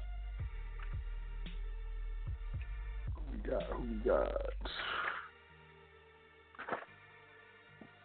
I'm gonna go to. I'm gonna try two one two one six two three six nine. You figured out. Two one six. You there? Peace. All right then. I'm gonna go to uh, who is this? This is my guy. Is this Daryl? Hey, Sot El, how you doing? Peace. I'm doing well. How you doing? How's every? I'm all right. I'm all right. Just listening to the show, you know. On my way in, that you know. But everything's okay. Everything is gravy. Everything is great. That's cool. I like saying that word Yeah. gravy. It means something in the industry. But yeah, man, I have no complaints. Was, everything's good with you? Yeah, everything's good with me. Um, I'm just um lining things up so I um I can speak to you more often. Um, you know, I'll let you know when that happens, and I'm gonna let you take the next caller, and you always stay safe and you stay strong. All right. Absolutely, man. Appreciate you, man. Love you. Take care of yourself. you. I love you too. All right. You too. All right, family. Peace. Right, peace. All right, all right. Let me holler at my, my guy, my guy, Biggity Brian from the Bay. Check out the noise he makes. Trying to get to the phone. What is good, my man? hey, peace, family. How you doing? All right. You're just uh here to support, you know, listen to the show and you know, like you you saying, you you putting all this information out here and I appreciate it. And like the Yvette said, you just doing what you're doing, trying to trying to bring a good comment to you by putting this information out. And people gotta understand, you know, and I'm understanding you gotta be you gotta understand you're gonna be responsible for yourself or you're gonna let these people take control of it. You know, everybody always like I'm in control of myself but you're not making the right decision as far as like trying to get into the process of even, you know, finding something that you could commerce with as far as like going back to bartering if we have to. You know, so if you got some type of skill, you know, I'm trying to learn how to grow stuff and trying to uh, when I get time after dealing with stuff I'm dealing with, but I'm trying to learn how to grow. So maybe I have some type of uh, ability to have something that doesn't have to relate to um, only uh, this so-called uh, money where it really is fiat. And then, like you said, start looking at the stuff that is considered valuable. You know, might be pictures from uh, that you could go get art exhibited, you know, or just go get, you know, even the funny thing is, I hate to say it, even with people, they got these nice, uh, nice cars. So realizing that these old classic cars is going to be valuable, you know, so instead of worrying about getting a new gear, start looking at stuff that you might be able to use later on that you could be able to use when it when it comes down to it. Because, like you said, I see because they were talking about in um, in um, what's it called in uh, China that they messed up a whole dude. A dude like talking bad about it, like I think it was in China or he was talking. He's a reporter, and they made it's like everything based off of credit over there, or it's getting to that point. And then he got him nuts because he couldn't go nowhere because they made his credit score go down. And it's like, well, you can't get on the train, you can't get on this. So they got to control you. You know, and you got to understand this credit and all this stuff is just meant to control people. And, uh, they all got you thinking that this is real, and they could just print it at any time or make a make a bunch of zeros on the computer. Then that's what's to happen. If you get that tangible stuff, like you said, then you're gonna be able to, uh, you know, dictate what goes on. And so that's what I'm trying to do. I'm trying to get, you know, the tangibles and all this stuff. So I want to deal with this, you know, this issue. You know, try to help others if I can. You know, like you're doing out here. So that's all I gotta say, man. I appreciate what you're doing, and you know, I'll talk to you on the other side. All right, man. Yeah, appreciate you. Absolutely right. It's all you know. We don't save in cash. We don't save in currency. They can implement that stuff all day. It's not really, you know, doesn't necessarily have to affect you, man. Appreciate it, man. I'll talk to you soon. Peace. All right, man. Peace. All right, I think this is my guy Capitone, and I'm and then I'm out. Oh, what happened? Oh, Blog Talk. All right, 804 4038. Eight zero four four zero three eight. Peace. What's your name? Where you calling from? Peace, peace. This is brother Robert from uh, Richmond, Virginia. Oh, peace, man. How you doing? Good, bro. Good. How you doing, man? You dropped you dropped some science on there tonight. Uh, oh man, yeah. Appreciate it, man. Yeah, yeah, well, yeah, man. That is it's overwhelming. You know, uh, I guess the biggest thing you made me think about was uh, there seemed to be a move to really let the public dominate over the private. Uh, when you're reading that part about um, the effects of the Constitution and you know how this affects private contracting and all. So yeah, that's that's a huge yeah, mean, man. There's a lot of implications in that, in that, you know, in that paper. But yeah, I mean, yeah, the, the public domination of private activities. I mean, they they gonna know everything, regulate everything, be all in the business. Yeah, yeah, and then we were, um, you know, um, like for me, for example, you know, I'm still pretty new to understanding the private and always operating in the public, and so this just seemed to make it more confusing, you know, if if and when they are able to, you know, make all this type of stuff happen. Yeah, I mean, like I said, it's already happening. They're just they're just doing it slowly because they have to because they're not they're not trying to cause you know unrest of the people. So it's going to be you know cloak and dagger. Like I said, look for uh, you know cash uh, tax at like local businesses and restaurants and stuff like that. That's I feel like that's where we're going to see it starting first. You know what I mean? Um, yeah, corner store stuff like that. I know there's some spots where you use a, a, a credit card or debit card, they charge you an extra three percent. Well, look for that to transfer on to cash and to the cards, right. the bank cards to be, you know, to be uh, no no fee. Right, right, and, and you know I. Um, I, you know, I, I tuned into you recently, and I don't know if you ever talked about or know the connection between uh, and I know the sister mentioned those chips, but you know I know they put the chips in the um, in the cards. In the pass, and they put them in the cards. Yeah. in the passports. Yeah, yeah. So, uh, do you know do you know the connection between that at all? Or? It's uh, biometrics and tracking. So it's it's a it's okay. a RFID chip. So it's a, it's a radio frequency identification chip. So they're identity. You know they got these uh, radio frequency receivers and emitters all over. We, we can't even recognize them. And the, I point that out because you know I know there's a lot of cell towers in the desert in certain municipalities.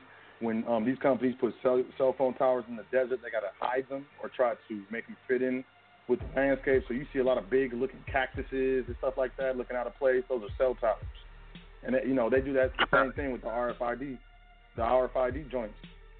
You know, as soon as you walk into a certain spot that, you know, has that stuff enabled, they know exactly who you are and where you are the whole time. So think of like an embassy or an airport or something like that. It, even in a commercial district. You know, a lot of a lot of cities, their commercial districts are downtown. You know, carrying a certain type of identification. I mean, you know, it, who's to say what's going on? So yeah, I mean, passports have been chipped. Um, a lot of a lot of states chip their IDs. Like there's this like this new ID Act, federal level or something like that. Yeah, I mean, all this stuff is happening simultaneously. Yeah, absolutely. So they so they read it so they read it regardless of whether you swipe it. Then that's that's. Oh yeah, yeah, yeah. And then they're like, you know, oh, uh, it's for security because it it, it helps for, you know, uh, deter counterfeiting. But at the same time, like it's a it's a radio frequency identif- identification. So that radio frequency is being um, transmitted and translated, and what is on that? Like we never see that.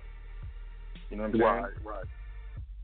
So, and on top of that, as long as you have that in your pocket or in your bag, anytime you walk past one of those things, it's going to register. It's kind of like those uh, uh, places or something on Facebook. I think they were doing that. Like if you walk in, it's like geotagging.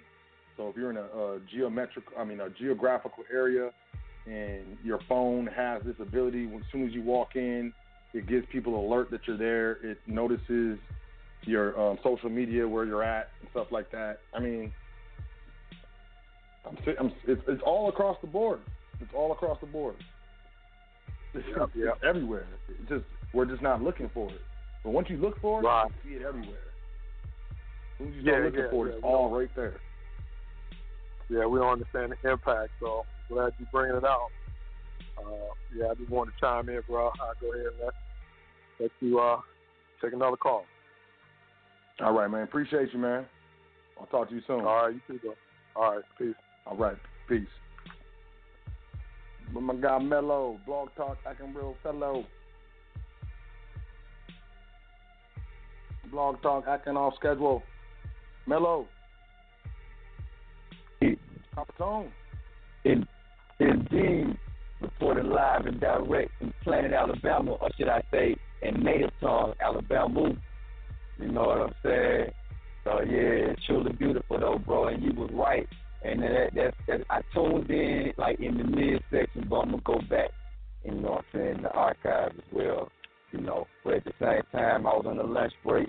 You know, and I'm in the truck, and I, I, I switched on this the frequency. You know, I be tuning in a little bit to the political. You know, what I'm saying rhetoric here and there, but they had the introduction, the, uh, the interruption. You know what I'm saying? And uh, Trump, Trump came on. You know what I'm saying? So I, I, I tuned. I got a little bit in when he was he was speaking about they doing business with the with the European nation, and the European nation guy called him by his first name. He said Donald.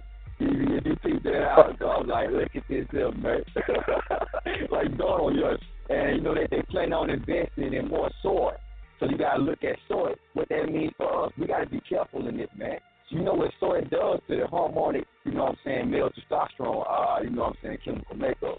So first and foremost, we gotta be very careful that these Europeans about investing and other nations going, you know what I mean, in uh, soy because it's very profitable. So we're looking at economical value, you know what I'm saying, and, uh, and other things too. And they they they big into energy. So uh, we got to be very aware, like you said, and what's going on. And, and like we said, you know, control, you know what I'm saying, own nothing but control everything. But check how they doing it. You know what I'm saying? Chips, installment, control uh, the accounts, controlling the amount of transactions and how much you can limit and put in, you know what I'm saying, and whatnot. And check this out. It's all about keeping track. If you can track something, you can control it. So, you know, GPS and location, data, data databases and data devices. You know what I'm saying? It's all a part of keeping track, which in turn relations, you know, deals with keeping things in control. You know what I'm saying? Keeping things organized, so to speak. I You know can hear you, Don't but I can't really hear you because you coming in real Right, choppy, right. family. Yeah, you Okay. coming in real choppy. Uh, connection. Let me take out the let me take out the Bluetooth then. That would have made it make female. All right, bet. Can you hear me? Can you hear me better? Oh yeah, yeah, yeah. Don't ever call in with that Bluetooth ever again, please, family. bet, bet. It, it could be. I'm on. I'm on. I'm on six percent lifeline too on the battery outside. I'm in the back. You know what I'm saying? I just touched down, but Nah, it, nah, it's beautiful, it's the man. Bluetooth. You know, No, that's that Bluetooth. Okay. Nah, now you sound That's great. that too. Yeah, you never sounded clearer. great. I don't, think- Okay. I don't think you Got ever you. sounded clearer. Yeah, but nah, I'm, with I'm that. making I note that. mean, Yeah, yeah, connection though. Yeah, yeah, yeah. no, absolutely. keep, keep, and keeping I mean, track. That's crazy. Yeah, tracking is, is a big thing. Tracking is what it's all about. Mhm. You know. Mhm. So I mean, that's a that's a great point. You know, that's a great point actually. So yeah, Yeah, yeah, man. that absolutely. soy that soy disturbs me though. So you know, if they if they big, you know, he was like, yeah, we're we're looking into you know buying more soy, and you know what I mean because the thing is, it it's it's an issue of some pertaining to you know I'm I'm, I'm paraphrasing here uh, roughly about the soy, you know what I'm saying, and uh, the transaction between the European nation and others, but it's some about the Brazilian soy. It's some about they holding theirs back and and demanding more. You know what I'm saying? So Uh, you know, the Europeans plan on, you know what I'm saying, mainly shopping elsewhere. You know, they want to go. They coming to the U. They coming to the U.S. You know what I mean? They coming over and doing things, man, and so to speak. Oh you know man, I'm. I'm glad So- you said that. Yo, the Chinese investments Yeah. dropped. Yo, Chinese investment. They they've been investing like Right. billions since like 20, 2008. It's down to the millions like recently. They they're pulling back. That's part of the trade war too. Money's coming out. Right. Um, Right, and right. like I'm hearing these there's cats in London that been had they properties on um the market for over a year and ain't nobody nobody's buying. Chelsea neighborhood, like really Cheshire neighborhood, like really good and nice neighborhoods out there. So I mean, Mm. this is all it's all connected, man. All of it.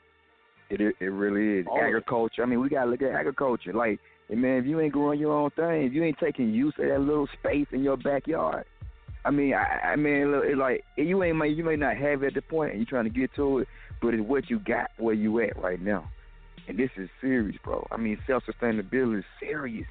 Many cats can't say they can go in the backyard and actually put down and put. I can put twenty over here, tomatoes over here, peppers over here, yada yada yada yada, so to speak, and then maintain. You know, I'm have something to work with. And then actually, my Man. man doing it on the other side, I can beg and borrow with him. You feel me? That's a requirement. I feel like if you own property and ain't growing nothing, I can go outside right now and get raspberries, strawberries, cucumbers, all types of stuff out, out of my yard. You know what I'm saying? Yes, if you sir. can't do that, I feel like Yes, man, sir. I got basil, I got all types of stuff out there, man. So it's Ah like man, you can't respect that. the land, man. All right. You got to do that. If you got land, you ain't doing that. That's you got to do that. People, they're worried about grass and stuff because of how it looks. Ooh, it's all green. You like my grass? Like, man, shut up. There ain't no berries over there. Right. What I care about your grass for? You know what I'm saying? Right. But yeah, I mean, it all, it all makes sense. Like sustainability, like it's not just monetary metals. It's not just you know tangible assets. It's water. Like they got this. Uh, what is it called? It's a uh, water straw. It's LifeStraw. Life straw. I uh, L I F E S T R A W. Look that up. Get that Okay. thing. Everybody should have one of those, man. Like straight up. Life they got a straw. big one. They got a like they got a little one. You can get it on Amazon. Like straight up. You, I mean, that's for water. It purifies water. Standing water, whatever, up to like so many thousand gallons or something like that. You gotta check it in out. You gotta get food. You know, non-perishable So it goes food. through a carbon You ask me, filtration. Interesting. It goes, yeah, they got some sort of film or something. Man, it's huge. That Right. thing is, you know, you just don't hear about it mainstream. What else? Uh, hey, what's going to be really in demand if any of this stuff pops and you know you go grocery stores is closed and stuff? Toilet paper and Right. ground coffee. Right. It's going to be money. It's going to be money. Please Ooh. believe. Ooh. That's going to be money. You want, man? I, I feel like that might be in higher demand than gold or silver. At least at a certain point, you know. I mean, look at Venezuela. Come on, man. You got. I mean, because look, and I and I know because I got uh, relatives that was in the wars, Vietnam and stuff, especially Vietnam. I got older OGs that I'm in my family that I'm talking to because they're on their way out, and they were saying, man, Right, like, right. look, coffee over there and cigarettes was money, straight up. Just like how in prison, like cigarettes is money and candy bars is money and stuff. Like it depends on the scenario and the situation. right. You know I mean? Right. So Right. I feel like being smart about it is ultimately the way we want to go. I definitely believe that, man. I, I believe that. I already found out. Mo- I already found out. So, uh, you know, on, on the way, on the way to obtain the island is to burn the boat. yeah. it. So it's it. I didn't think. I didn't. I didn't. I, There were some generals that did No. that. You know what I'm saying? yeah. They ordered the Indeed. order their soldiers to burn the boats, burn the ships. Right. Right. you either gonna, Right. we either gonna Right. make this or not. You understand? that's it. I mean, that, that's up. final. That's it. I mean, that's it. That's Yeah. that's when you know that you know that you came for what you came for. The purpose is here, and that's it. So I'm saying, burn the boat. Like what? Burn the boats. Burn. Just, uh, you know, it's all good. You know, I, I was just checking out different theories though, and and the other and the and the uh, applying different things in, in different measures, in different ways. You know what I'm saying through the daily. You know, like that that that that that that theory you know what I'm saying, about you know what I'm saying, the one the one monkey that uh the female monkey that was I believe it was somewhere in the, in one of these is Asia I'm not sure if it's Asia, Japan or somewhere, but it was the monkey that was actually going getting the fruit and the fruit had grit, you know what I'm saying, a whole bunch of stuff on it, whatnot. You know what I'm saying? But it developed it, you know what I'm saying, the intelligence to go over and you know what I'm saying, grab it, go wash it off, while the rest of them weren't doing it. They was grabbing it, gnawing shit with it, you know, grit, you know what I'm saying, saying on it whatnot, but you know what I'm saying, nah, but that that one, you know what I'm saying, that that that that, that one she she went over there and went and watched that thing off and then actually did another one, you know what I'm saying, started coming to it, then so forth. And then it just took place, you know what I'm saying, by way of just, you know what I'm saying, demonstrations like that, so to speak. But, you know, it, that, that, that took place and, you know, that intelligence was laid down, man, and that's, that's just something that we have to recognize and it's that critical, uh, looked at as far as referred to as crit- critical mass, you know what I'm saying, that crit- critical mass, you know what I'm saying, uh, participation. You know what I'm saying? We we all start to recognize that, you know what I'm saying? It's better yeah, this way. trustfully. You know what I'm saying? Trustfully. You know? Yeah, man. man, good. I appreciate know, you calling in, man. I'm about to get up out of here, family. Yes, sir. Yes, sir. Yes, sir. Indeed, indeed. Due diligence is done. You know what I'm saying? I know it, man. I know it. That's that holy breath, man. It's that holy breath, bro. You know what I'm saying? You've been blowing on them. So, yeah, like like always, true indeed. You know what I'm saying? Gratitude and honor to you, bro. You know what I'm saying? All the way down, you know what I'm saying? From the creator, ancestors, forefathers, and whatnot, and everyone else. And, you know what I'm saying? So is yourself. You know what I'm saying? So, with that being said, you know, we know what we want. It's all grave, full moon, where I'm at. You know what I'm saying? Much love. And we're gonna we gonna speak we gonna speak on the other side too, bro, as well. You know what I'm saying? 'Cause I got some change that took place. So maybe we can work with something, do something on something else. But uh we'll we'll see what the biz is, what it is, what man. And uh you know, peace to the guy, man. Peace to the guy. Peace to the guys, man. Appreciate you calling in, man. Indeed. All right, that's it. Y'all know me. Check this out though. I'm running like a, you know, I'm running a special, and not because, man, because look, because I know people need it. So I'm running a special with trustee training. Email me admin at welcome to the foundation um, dot com and ask me about it. You know, if you stuck around to the end of this show this far, I'm, you know, there you go. Email me. We'll talk about it. Otherwise, uh, let's get into this. It's getting real, and I want people to understand that you know the calls are being made. And like I said, poverty screams while wealth whispers. So you know, I don't know if I'm screaming or whispering, or maybe I'm doing a little bit of both. But the thing of it is, is wealth comes in a lot of a lot of forms. So as you understand that these policies are taking place, we need to convert our paper wealth, our fiat currency wealth, and other stores of wealth. And please believe, some some people can't buy gold. Buy silver. Silver is really cheap. You can get an ounce of silver for about nineteen dollars right now. If they want more than nineteen, ask them why. That's an ounce of silver. Is it going to be this low forever? Absolutely not. Everyone is calling for silver to be out of here and never reach the levels it's at right now.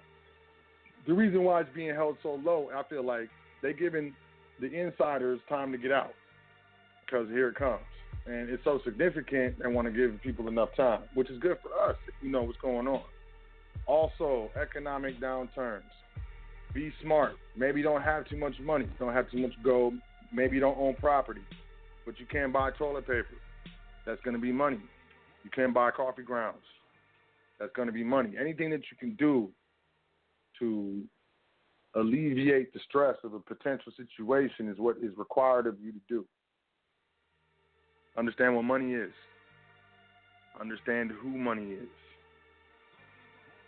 With that being said, I appreciate y'all. Welcome to the foundation.com. Go get your learn on, make a donation, schedule a consultation, sign up for the email list, check out some PDFs, um, find some of the, you know, archived shows on the YouTube channel, all that. Welcome to the foundation.com. Email me, admin at welcome to the foundation.com if you have any questions, comments, you know, I suggest you hit me up about trustee training. It's time to go private. It's time to it's time to get established straight up. Uh, and on top of that, you know, these types of policies are going to continue to become more and more prevalent, And there's going to be a day when we wake up and we didn't make a move, it's going to be too late. And I'm not a gloom and doom type person, but I see the writing on the wall. So y'all pay attention, stay vigilant, um, stay diligent, and you know understand it's all about the last name. If we ain't taking care of family, what are you doing? Go around the corner, go to sleep, and we need to be taking care of ourselves, loving ourselves. Quit smoking cigarettes, quit drinking liquor, you know, quit doing things that are detrimental to your health. It makes you feel better, and it starts to change your life. With that being said, I love y'all. I'm about to sign off. Y'all take care of yourself. Enjoy your week. Um, I'll check you next week. Um, peace to the gods, as well as, you know, peace to the goddesses. You know, gods, man, yo, we the highest life form on this earth. You know? Am I am I lying?